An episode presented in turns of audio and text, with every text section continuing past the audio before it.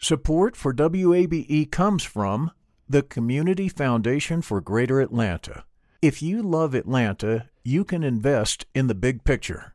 Learn more at cfgreateratlanta.org.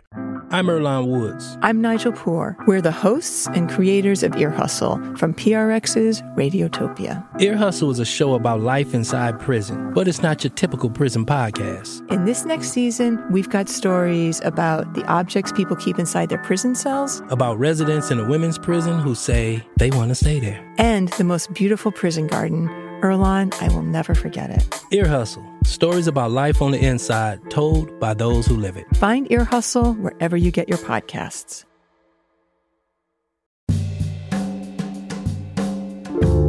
Cloudy skies, welcome to this Wednesday edition of Closer Look. I'm Rose Scott. In just a moment, newly named president and CEO for the Metro Atlanta Chamber, Katie Kirkpatrick, addresses what role the Chamber can play in closing Atlanta's economic and equity gap. How do we drive change around systemic racism through economic development?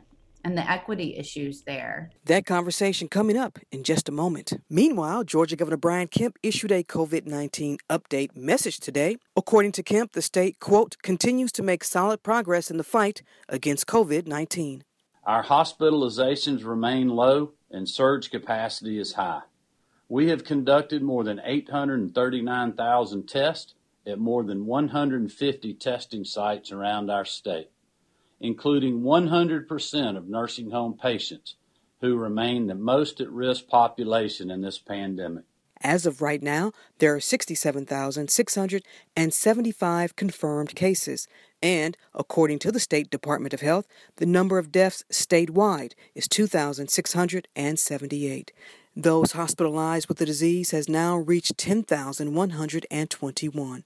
That, of course, according to the Georgia Department of Health. Finally, it was a historic night for the Georgia legislature as HB 426 passed. This is Georgia's first hate crime legislation in a decade. It would impose harsh penalties for those convicted of crimes motivated by hate based on race, sexual orientation, and religion. This is Closer Look.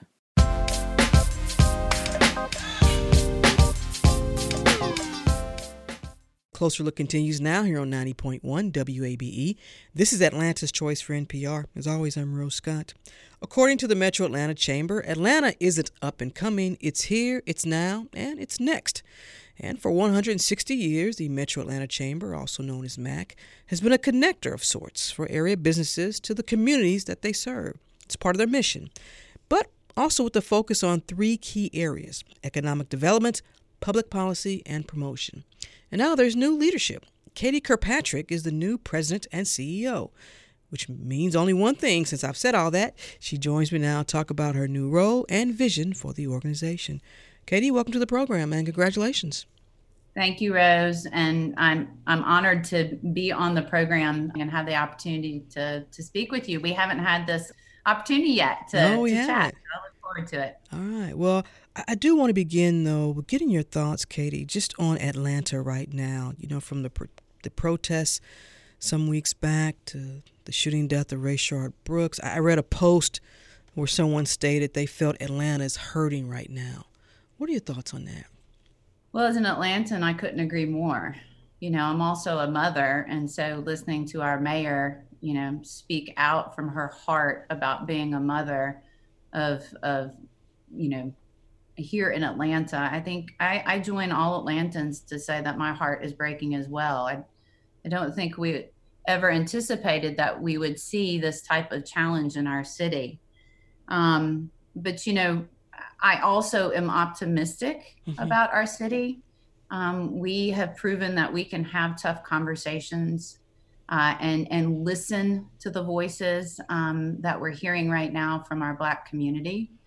And my hope in this new leadership role is that we can take and learn from those conversations and build a brighter future and accelerate change for our region. And so, you know, the timing for the leadership change was um, to some people interesting, but to me, it was a real opportunity to build on a legacy and, and to really affect change. Let's talk about leadership for a moment because you know the history of this city. It's a city with leaders from all sectors business, faith, civic and social, academia, the arts community. Is this a time now for leaders like yourself to convene other leaders and then talk about what role you all can play? Since you just said, you know, you agree, your heart is broken, this city is hurting. What can you all do?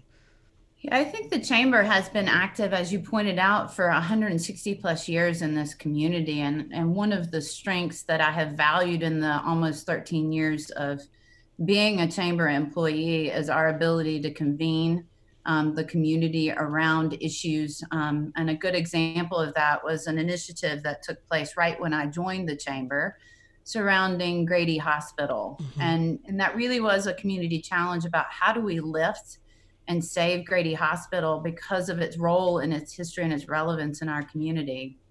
And so I think we can draw on experiences like Grady Hospital and other initiatives where we can pull, um, hopefully, um, uh, the right voices to the table um, and, and be part of a conversation about how we lead change, not only through an economic recovery, Rose, that we're going to have to, to, to push through, but also to address the issues around health inequity mm-hmm. that the pandemic has, has highlighted for us. And then certainly the recent protests and the issues around systemic racism um, now is the time for us to to come to the table and we want to be part of that tough conversation and we want to be part of the change i think it is i don't have to do my research on this but i'm pretty sure you are the only incoming president and ceo of the metro atlanta chamber that is coming in with the pandemic you mentioned the economic equity issues and obviously some protests that still continue so you combine all of that with what would be your typical vision and, priorities for this organization, how do you begin to even prioritize? Well, I think we start with the foundation of what the chamber is built upon. And as you mentioned in the opening, you know, we're focused on um, grow, which is economic development. We've got um, advocacy, which is where I come from, the, mm-hmm. um, the, public policy sector. And then, of course, we've got promotion um, and really marketing our region to talent and to businesses those core foundational pieces will not change and so we'll continue to to invest in those three areas. But what i will say is that i want to reimagine how we do that work. How do we build in some of the issues i just raised with you around public health and the inequities that have been highlighted by the pandemic? How do we drive change around systemic racism through economic development and the equity issues there.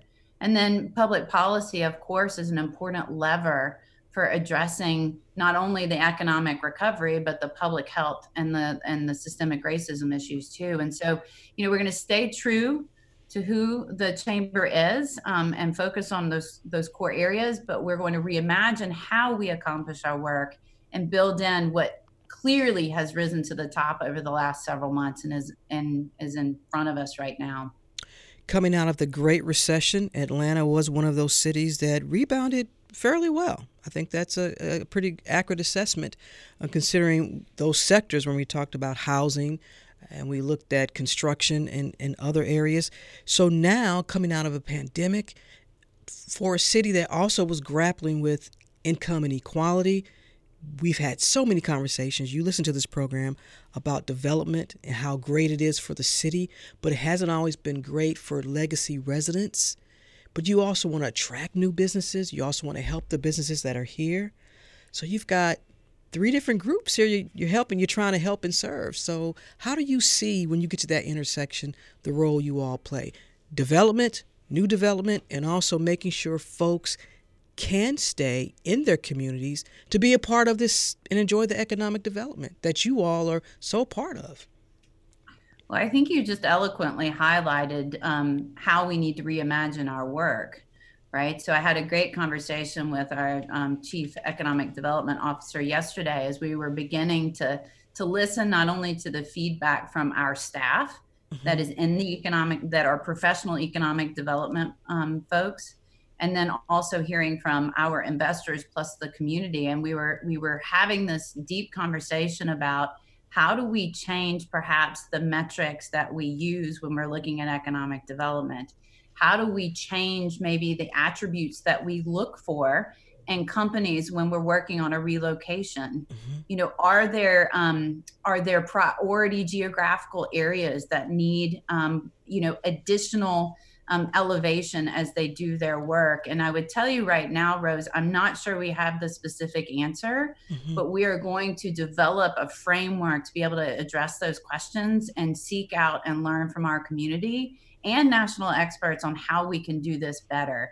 And and I am committed to that because I think the inequities that you've just highlighted, I I'm probably not going to get the statistic right, but the fact that there is a zip code um, and I think Southwest Atlanta that when you drive five miles north, the median income differential is staggering. Mm-hmm.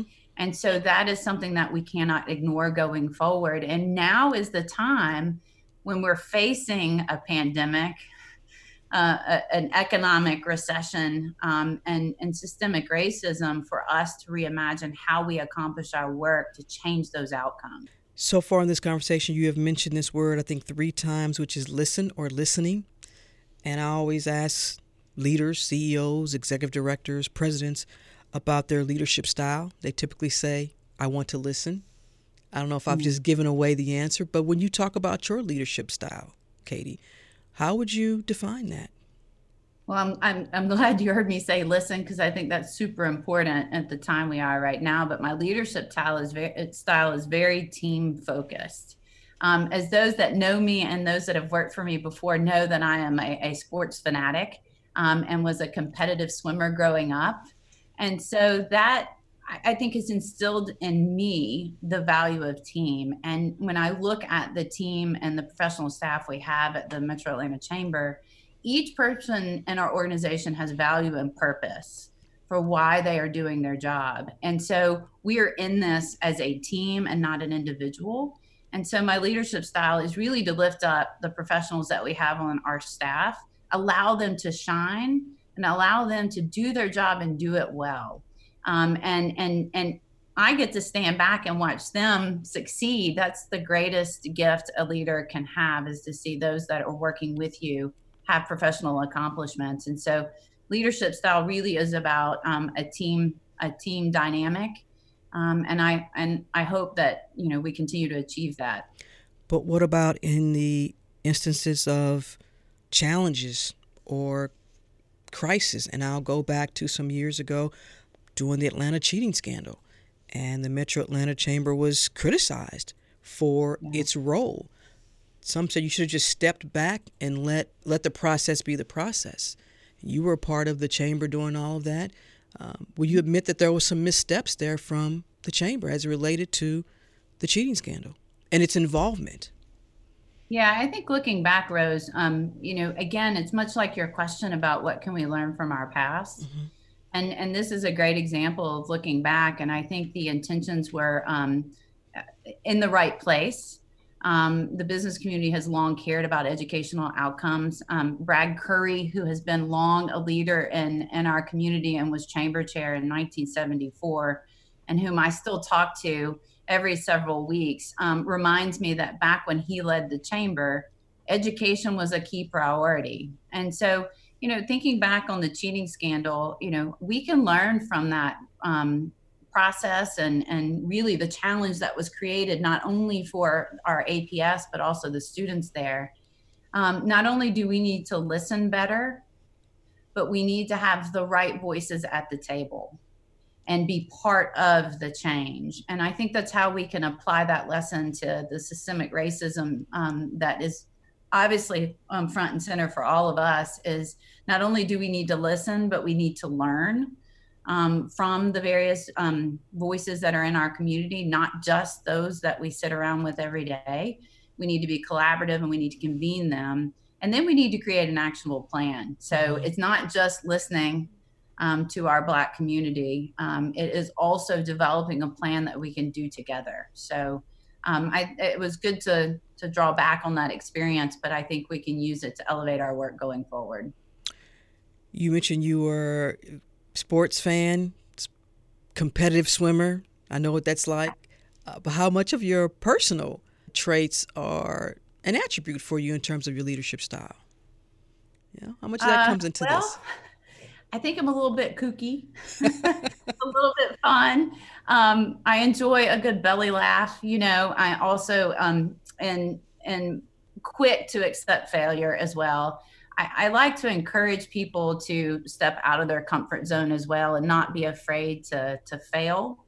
And I think that's important as a leader for us, is if we're really trying to drive change, that sometimes we're going to have to take a risk and and our team members and our community members and those that invest in the chamber have to understand that we're willing sometimes to take a risk and step forward understanding that there may be failure but we can learn from that failure and rose a great kind of learning we can look back to is look back on the 2012 T-SPLOST res- referendum right here That was a and- disaster.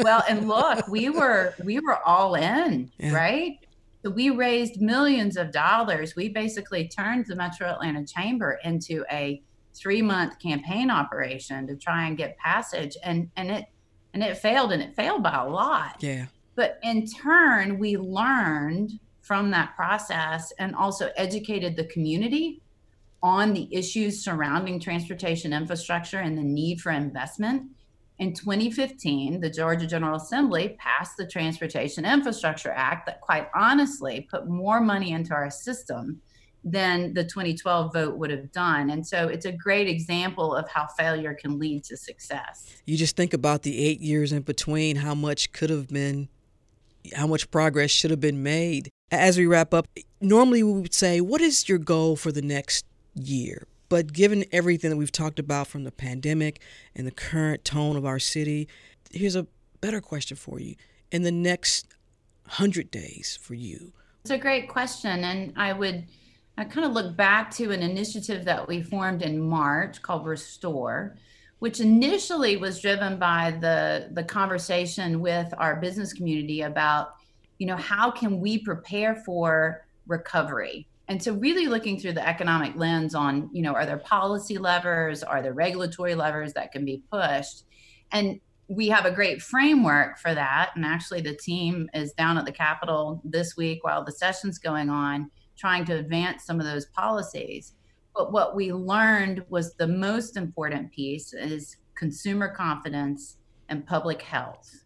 And that is really how we drive our economy um, to getting back on the right track. And so, if I'm looking 100 days out, I would love to be able to say that consumer confidence has increased, um, that our public health system continues to be able to handle the existing crisis that we have. I, I'm not foolish to think that COVID is going away in the next 100 days. So, I would love to be able to have a partnership with our Department of Public Health. How can the business community really lift and support public health right now and be a true partner in communicating um, whatever the Department of Health needs to make sure our community is hearing? So, I think if we, at the end of 100 days, could really um, look back and say consumers feel more confident, our employees feel safe going back to work, um, if they need to go back into the office place, and then that our public health system is still um, being able to fully address um, the issues that we have facing us, I, I would feel we're in a, a pretty decent spot. But I want to add one more thing there, Rose, too, though, is that for the chamber and, and thinking about the issues around systemic racism, I would love to be able to say after 100 days that not only do we have a framework in place for our work, but that we've really worked hard to connect with our Black community. And Kate, I do want to get your thoughts on this. This is not something that can be solved, obviously, the next hundred days or even uh, maybe the next year. But what role do you think, if any, the chamber can play in addressing Atlanta's unsheltered and homeless crisis? Because we have one. That that is such a, a relevant conversation because we've got had this kind of you know collision of the pandemic and the health crisis and what is the impact on our homeless community? Um, just from a health perspective and how do we how do we address and treat and ensure that they're remaining as healthy as possible? And then you have the collision of the economic impact and we're going to have more families that are faced with either periodic homelessness or um, systemic homelessness. And um, I have been um, thankful and active with a group called House ATL. Mm-hmm. I, I, think that AJ Robinson has probably spoken to you about House ATL. Um, and that conversation started almost two years ago about affordable housing and how do we drive more affordable housing in our community. But I know that that group as well as another group that I've been working with on Thursday mornings, um, a rapid response group, have really been leaning into this issue of how do we ensure that our homeless community are receiving the services that they need, both from a health, food, right, resource, but also how can we make sure that they have a, a roof over their head? And so I know the chamber just quite honestly through the work I was doing through public policy, having and engaged in our community. Mm-hmm um, and also want to give a shout out to Mayor Bottoms because she has been very active in this issue as well around homelessness, leading, I believe, the task force for the governor. So um, it's an important issue that our community will continue to need to, to address. Um, it was pre COVID, it's during COVID, and it's going to mm-hmm. be post COVID. So we look forward to working with our community partners. Katie Kirkpatrick, the new president and CEO of the Metro Atlanta Chamber. Good to talk to you. Thank you for taking the time. I really appreciate it. I didn't even mention the fact that you are an Auburn alum here in Georgia. I don't know. War Eagle. Oh, there you go. Take care, Thank Katie. You,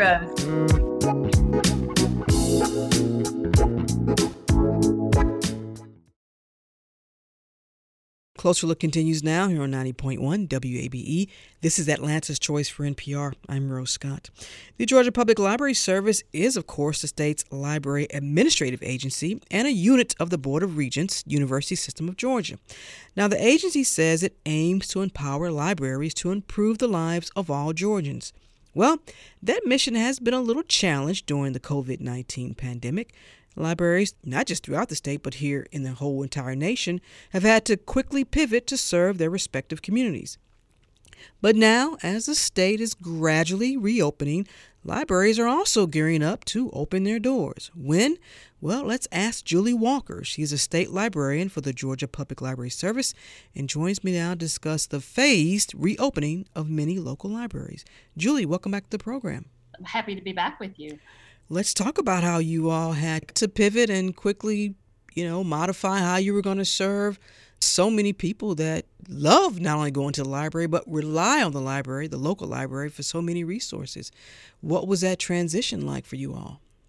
It was a pretty dramatic transition because it, of course, came upon everyone really quickly.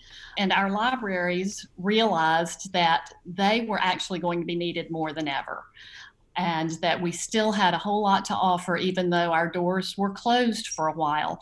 Now, in Georgia, libraries are governed by local library boards of trustees, so it was never a case of the governor closing all 408 public libraries. Each individual library system, the 62 systems around the state, made those decisions about when to close and how to gradually resume some of their in person services. But we all jumped in and tried to figure out how we could best continue to serve, even though we couldn't welcome people in the doors as we normally do. Now, of those 408 throughout the state, but I understand that there were a few that did remain open because they either didn't have a large number or a high number of COVID 19 cases. That is correct. We had a few libraries that never did close, and you're exactly right. They were all monitoring very closely the local situation in terms of the COVID 19 cases. And definitely balancing the risks and the rewards for both the staff and the patrons. And so some of them did continue on with their services. Most did close for a number of weeks and some continue to be closed. So as we as we watch everything going on in each county. At the time of this interview right now, are you all leaving it up then to each individual library system within the state to decide one if they're going to reopen and how they're going to reopen and have you all given them the green light to go ahead and make that decision? It is completely up to each library board of trustees and those boards of trustees also work really closely with the local governments in the area. So for example in dekalb county the entire county government is taking a really phased approach to opening up all services within the county, including the library. And they're they're being very cautious because they do still have a steady transmission rate. Mm-hmm. But we don't actually at the state level have the authority to tell the libraries about opening and closing. We're just here to support them in whatever phase of reopening they find themselves. Are you all at least reminding them or encouraging them to look at the COVID 19 numbers in their area have a plan in terms of safety and sanitation? We are. We started almost immediately when the libraries closed. We pulled together a group of the library leadership around the state and worked on a reopening, safe reopening plan that actually has been used as a model by many other states because I've shared it with other state librarians around the country. They just did an exceptional job of outlining every possible consideration of giving all of the library trustees the resources from the CDC and other entities that were closely tracking the rates of transmission. We just actually got results of a study that's been ongoing nationally about how long the virus can live on various surfaces that are found in libraries, like hardback books, paperback books, CD cases, those sorts of things that both patrons and staff have to handle all the time. So we were also able to send some remaining state funding to the libraries to purchase the personal protective equipment, sanitation supplies, so that every library, even if they had already exhausted their local budgets, would be able to purchase the things they need to keep their staff and patrons safe. And Julie, what questions or concerns have you all heard from the local library systems? They do have concerns, of course. Libraries are high touch organizations. Mm-hmm. Imagine a patron walking in and pulling books off the shelf, looking at it, putting it back. Um, staff who stand right beside patrons as they're using computers to assist them with everything from completing the census to working on a resume um, to doing email. So there, it, it's a high touch, high contact way of working, and staff have have definitely been concerned. However, the staff in the libraries, it really warms my heart at how excited they are to get back to helping their patrons. They mm-hmm. really they know how much, and they're hearing from their patrons how much they miss the library, miss summer reading and story time, miss that computer access. So they're eager to get back. So we have just been answering as many questions from them as we can, providing them with all the supplies that they may need to get back going so that that they can welcome the public back in. The voice you hear is Julie Walker. Julie is the state librarian for the Georgia Public Library Service, and we're talking about the phase reopening of your favorite local library, wherever that may be, throughout the state of Georgia. Well, Julie, let's talk about these phases because there are three phases. For our listeners, let's talk about phase one. What does that include? Phase one is when the library staff went back, but the doors still aren't open to the public. So, library staff are doing a lot of, they have really pivoted beautifully to virtual programming. So, staff are actually in buildings recording story times, doing Facebook Lives, uh, doing YouTube videos. Uh, for their users of all ages. They're putting together little packets of craft materials and then doing a virtual crafting event for for kids so that the phase one is just no public in the buildings but the mm-hmm. staff are in there working and phase two what will that be or are any of them in phase two a number of them are in phase two. Actually, 82% of the libraries right now are in phase two. That's typically curbside service. Mm-hmm. So it's everything from making an appointment to pick up your books that you've placed on hold to picking up those story time and craft packets that the library has put together so that children can work along at home doing library programming. Some of them are calling it porch pickup. Mm-hmm. Some of the libraries are doing appointments so that people can come in and pick up, for example, if, if the library is receiving faxes or making printouts for patrons, because I think we always keep in mind that a lot of our patrons don't have the technology they need at home to accomplish their schoolwork or their business work. So libraries are trying to do the best they can with that as well. And then phase three, I imagine, is that the, the doors are open, come on in, although we're still going to try to practice those social distancing guidelines. But is that what phase three is all about? It is. The phase three is the buildings are that are open to the public. There may be some restrictions. A lot of the libraries are looking at how many people they can safely allow in at any given time and still observe social distancing.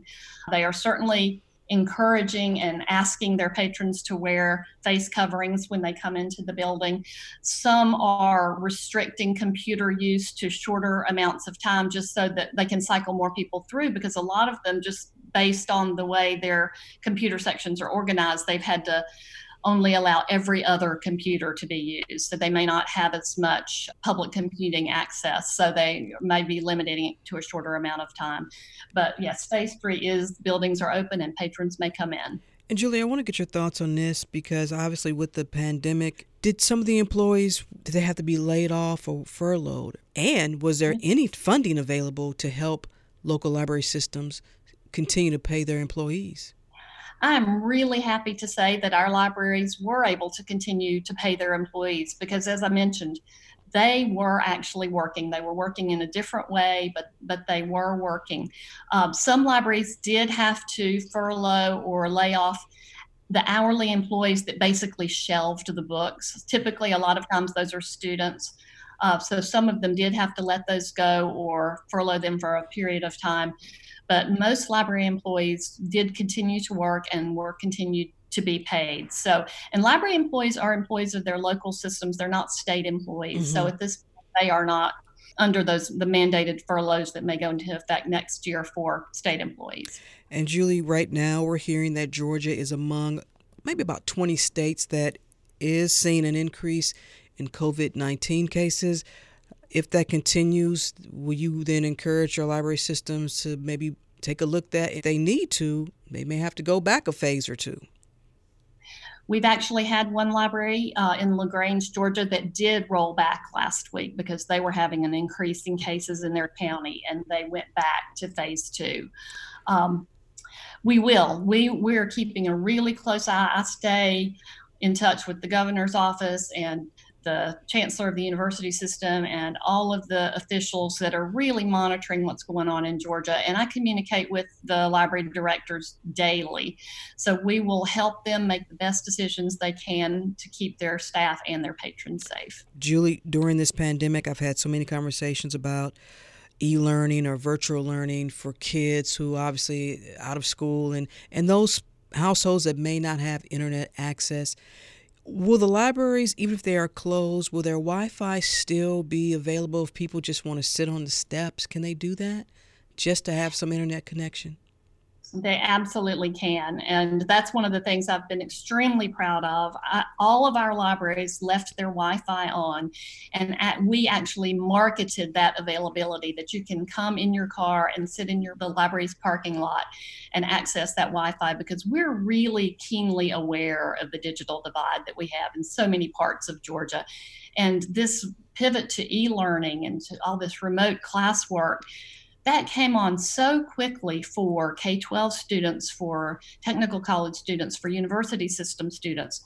We also realized very quickly that some university students who were home for spring break when they found out they weren't going back were left trying to complete their coursework on their phone because no one in their household actually had a device, an iPad or a laptop or a hmm. desktop computer to do that work. A lot of our libraries check out laptops. So we worked out a system to match up a student with the closest library available that had a Chromebook or a laptop for circulation and to to arrange a handoff of those devices. And that's that has just warmed my heart when i have heard from university students who said you saved my life. You saved my semester. There was no way i could do four or five college courses on a phone for two months and we will continue to do that. We continue to do that today, and I think that that's a great service. The Wi-Fi uh, in in the two months between the middle of March and the middle of May, we had over 200,000 Wi-Fi connections from parking lots and just outside the buildings wow. of the library.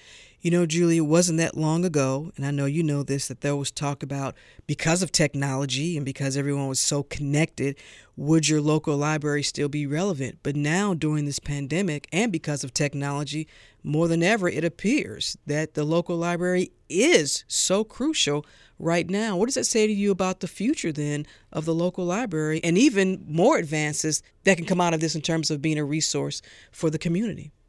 I think that we have always, as a profession, been open to change and realized that we were going to have to constantly evolve to meet the needs of our patrons.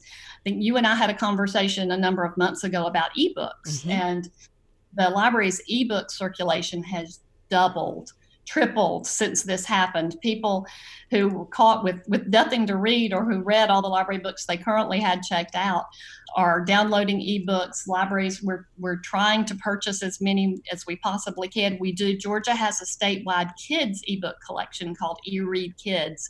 And the use of that has just been phenomenal as parents are trying to continue the reading and literacy and learning at home.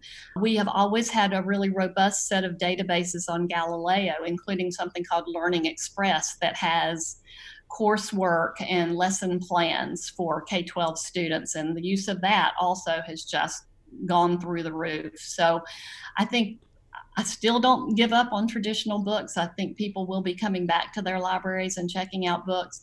I think people in Georgia, we can see, always need our public access computers, need our Wi Fi, need us to provide for some of those technology needs. But I think that we'll be looking at new frontiers in terms of downloadable audio and ebooks and the databases that people are able to use from wherever they are. And Julie, I want to give an update because you and I have talked about this whole issue with the ebooks and at least one publishing giant who had put an embargo on how many ebooks the library systems could get. It raised a whole lot of firestorm. What is the latest on that? It certainly did, and I do have an update. About March 17th, Macmillan made a surprise announcement saying that they were abandoning the embargo on ebooks immediately. And the quote from the publisher was there, there are times in life when differences should be put aside. They also started lowering some prices, some ebook prices on a short term basis mm-hmm. for libraries to help them build their collections in these times when ebooks were needed the most. So, this has been a really great outcome to the story you and I talked about earlier. All right. I know a lot of people appreciate that move. Now, Julie, it's become a tradition when I talk to librarians and, and those affiliated with this entire system. I got to end it with this question What are you reading right now? What am I reading? I just finished a wonderful book, and let me see if I can remember the title of it. This is the way it always is, I believe, is the title of the book. And it was a wonderful, wonderful social study of a family who were coming to grips and coming to understanding with their transgender child. Okay. It was absolutely moving and beautifully written. And I finished it yesterday, so I'm gonna I'm off off to the next thing now. I'm not sure what that's going to be. Well, I am reading Little Leaders, Bold Women in Black History. You can also get it as an ebook, and it's just, I love children's book. It is by Vashti Harrison. Again, it's Little Leaders, Bold Women in Black History. You can get it as an ebook, and I really enjoy it. So, um, Julie, thank you so much for taking the time. Thank you for what the library systems are continuing to do for so many people during this time. I know it's greatly needed and greatly appreciated. So, thank you. Thank you so much for having me. I really appreciate it.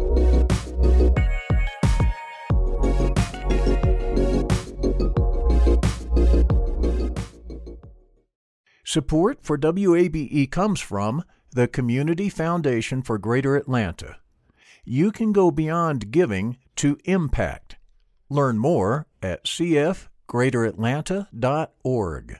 The field of mental health counseling is growing rapidly, and Richmont Graduate University can equip you with everything you need as a licensed professional counselor while integrating your faith into your clinical practice. Programs are offered in Atlanta, Chattanooga, and online. Apply today at richmont.edu. That's R I C H M O N T.edu.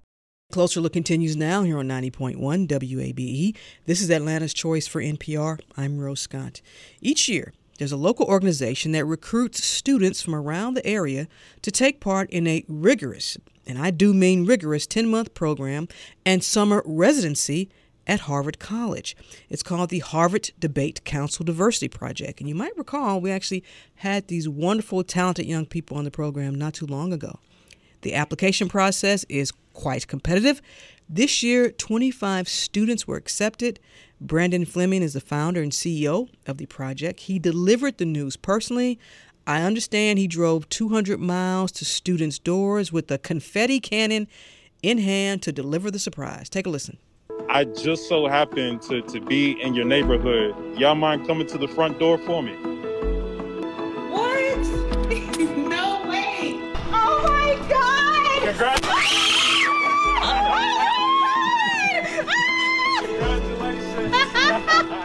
And now Brandon joins me to discuss what's next for these students. Brandon, welcome back to the program. I appreciate you taking the time. Rose, thank you so much for having me. It's such it's so good to see you once again. Uh, how many miles you put on that vehicle? What you drive? What you have? An SUV, Corolla? What you got? Uh, no, I actually have a Lexus RC 350. Oh, and wow. um, put over over 200 miles on that thing. And I'll be honest with you, uh, it was 200 over 200 miles, 21 hours, and I can't say that I would ever do it again. But you can't replace the feeling, that look on their faces as you arrived. Uh, just take our listeners through that moment and what was it like Oh, delivering the news? Listen, let, let me tell you. So first of all, the reason why we even did it every year, we have a surprise for our incoming class, um, because as you mentioned, the admission process is rigorous. I Mhm. mean, we put them through it, you know, and we test their ability to think critically, um, to communicate effectively, um, and we're talking. This is over two months for like six rounds. And so each year, by the end of it, you know, they're on the edge of their seats, and it's a perfect opportunity to deliver a surprise, you know. And so we've done that consistently for three years now. And so this year, we plan to do it again. Um, but our plans were derailed, you know, because of the pandemic that unexpectedly shook the entire world. And so, you know, we weren't, because of the stay at home orders, we weren't allowed to have any public gatherings. So we're like, oh my God, how are we going to surprise? this group and we say, you know what, well, we may not be able to gather together in person, um, but I can go to each of their homes. And so that's when I came up with that crazy idea to jump in my car um, with our videographer and one of my um, former students. And um, we gave them each a surprise that they'll never forget. Let's talk about this application process that you all call so competitive for our listeners who may not be familiar with this. Uh, let's back up again. Let's talk about the Harvard Debate Council Diversity Project. What's this all about? Over 2,000 applicants, Rose. Over 2,000 um, for 25 slots. And so it's very challenging for us to narrow down uh, an applicant pool of, of so many well deserving students and young people who are eager for this opportunity. And I wish we could um, serve more students, you know. So we have to be very selective to figure out, you know, who's going to be able to endure this process because it's an accelerated Ivy League program where we introduce students to higher level academic disciplines such as philosophy and political science, sociology, rhetoric, and all of that. And so we have to choose students um, that we believe will be able to survive that process um, and represent us well at the Harvard residency and keep this legacy of championship winning um, to keep it going. With over 2,000 applicants for 25 slots, how do you begin to even filter through that? It's challenging. Um, one of the most difficult parts of my job, you know, I don't do it alone. We're fortunate to have a very capable um, board and an admissions committee. Um, and we go through all those applications, and you know, the application usually consists of several um, essays that they have to write and Mhm. videos that they have to submit. Um, quite honestly, what I always look for is tenacity you know um, the rest i can give you but but tenacity is what i look for uh, a student to bring to the table and finding that is is difficult um, but in doing this work for so long now we know it when we see it You know it when you see it. And so now, though, because of the pandemic, does that change what their experience will be in the diversity project? You know it's it's already dramatically uh, changed the experience for the current cohort um, who has two weeks left until we send them off to the uh, Harvard uh, debate residency, which is going to be held virtually um, Mm. online this year. Um, but as soon as we send them off, we begin with the next group, and we've had to conduct classes since February online.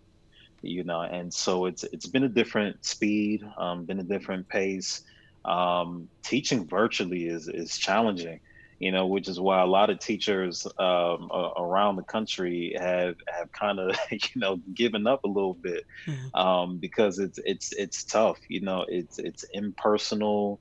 Um, you know, it's challenging to navigate the technology. Sometimes it's nothing like being in a physical classroom. You cannot duplicate the experience of being, whether it's Harvard or any other campus experience for these high school students.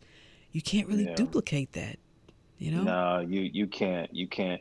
But um, within the field of education, just like every other industry, we have the responsibility to remain innovative and and that's what we hold to model Rose is that you know even in the um with the surprise it's bigger than just a surprise we hope it sends a message to everyone that we have the responsibility to adapt and, and to not compromise on the experience that we give these kids because our educational philosophy is that education is not transactional education is experiential, which means I'm not just concerned with what you know, but I'm concerned with what you feel. Mm-hmm. Because Maya Angelou once said something so powerful. She said, You may not remember what people say, but you will always remember the way they make you feel. And mm-hmm. so when these kids are in our classroom, whether it be physical or whether it be virtual, we want to make sure that they'll walk away feeling something that they will never forget.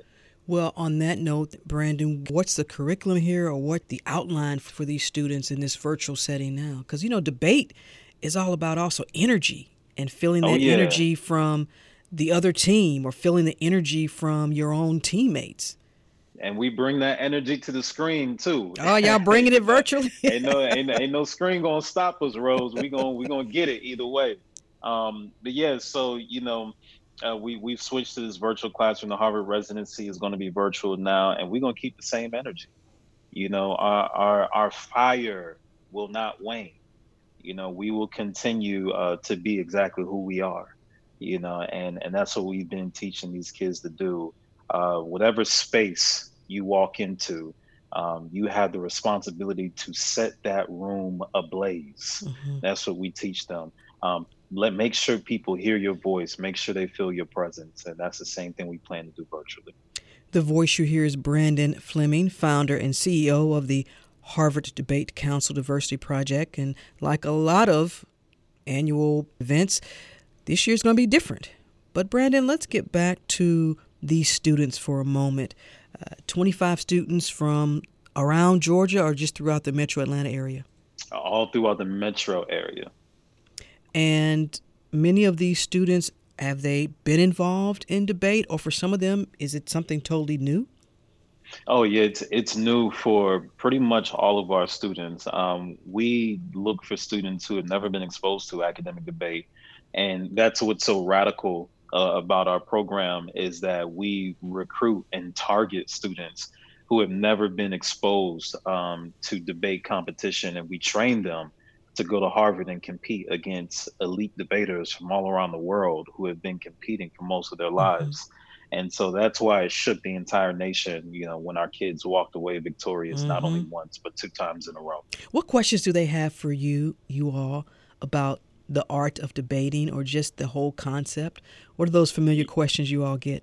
Well, you know what's interesting is that we don't teach formal debate until the last month before they leave. That's when they learn all the formalities. Um, and the reason why is because it's bigger than debate. You know, it's it's about first finding oneself. You know, that that's what the educational moment is is all about, finding one's voice and finding oneself teaching somebody not what to think, but how to think, how to look at the world and analyze uh, various world views so that you may begin to develop your own and appreciate uh, the experiences of others. It's about teaching the whole student, you know, and that's what, you know, everybody, you know, around the country, you know, asks, what in the world are y'all doing?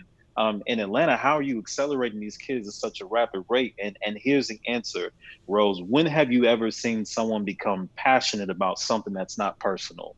Mm-hmm. And so what we do first is we make the educational experience personal for our students. We meet them where they are, and that's why we say this is the place where scholarship meets culture. I understand that there was a, a, a teen um, who overcame violence and drugs and said the debate saved his life by, I'm quoting here, transforming his ability to think. What do you make of that? One of the things I've learned, Rose, is that where a man has no voice, he does not exist.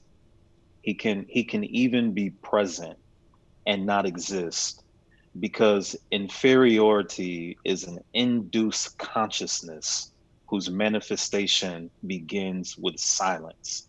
That is the story of my life. I did not exist until I found my voice.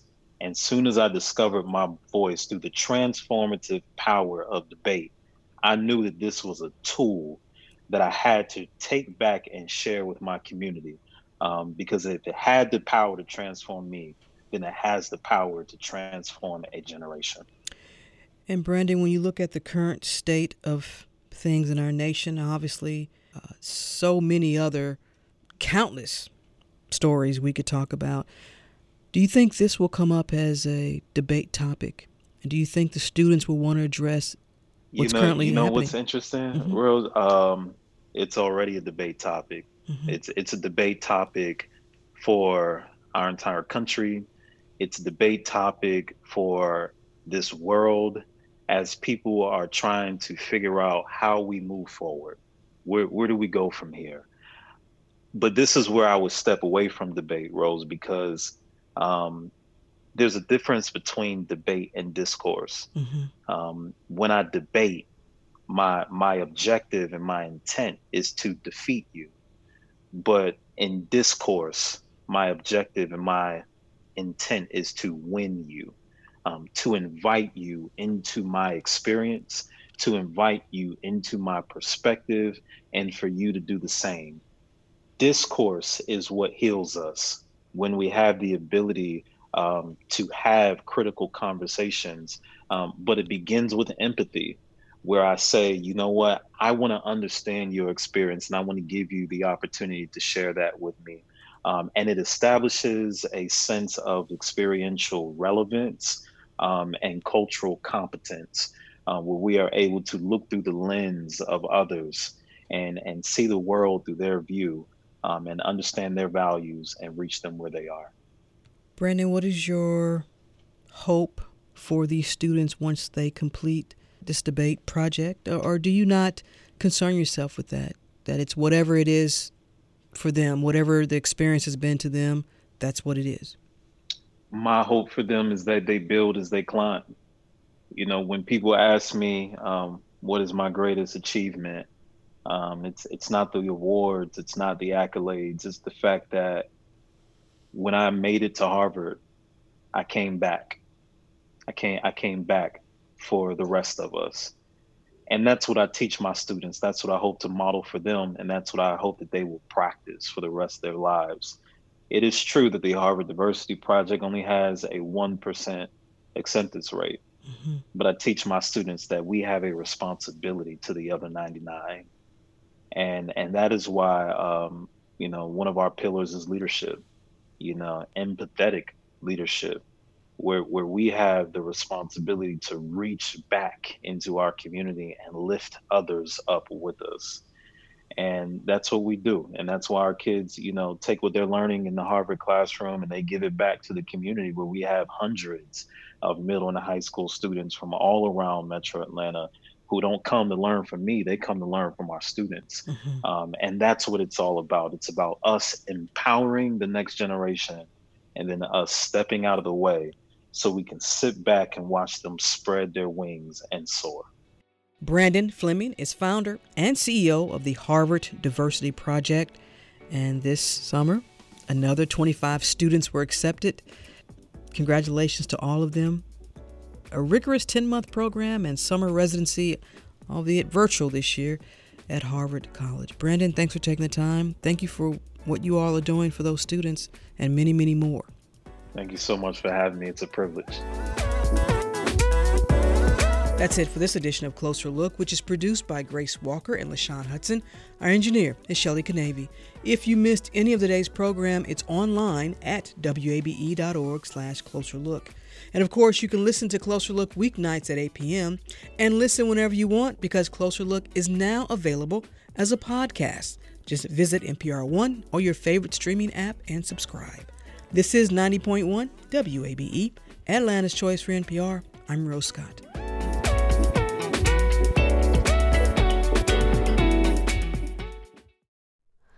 Hi, it's Terry Gross, the host of Fresh Air. We bring you in depth, long form interviews with actors, directors, musicians, authors, journalists, and more. Listen to our Peabody Award winning Fresh Air podcast from WHYY and NPR. The Gold Dome Scramble podcast is now plugged in, a WABE Politics podcast. New name, same on the ground reporting from us, WABE Politics reporters Sam Gringlas and Rahul Bali. We'll cover local, state, and national politics as we talk to politicians and voters to break down each week's biggest headlines. New episodes drop on Fridays. Listen and subscribe at WABE.org or your favorite podcast platform. WABE.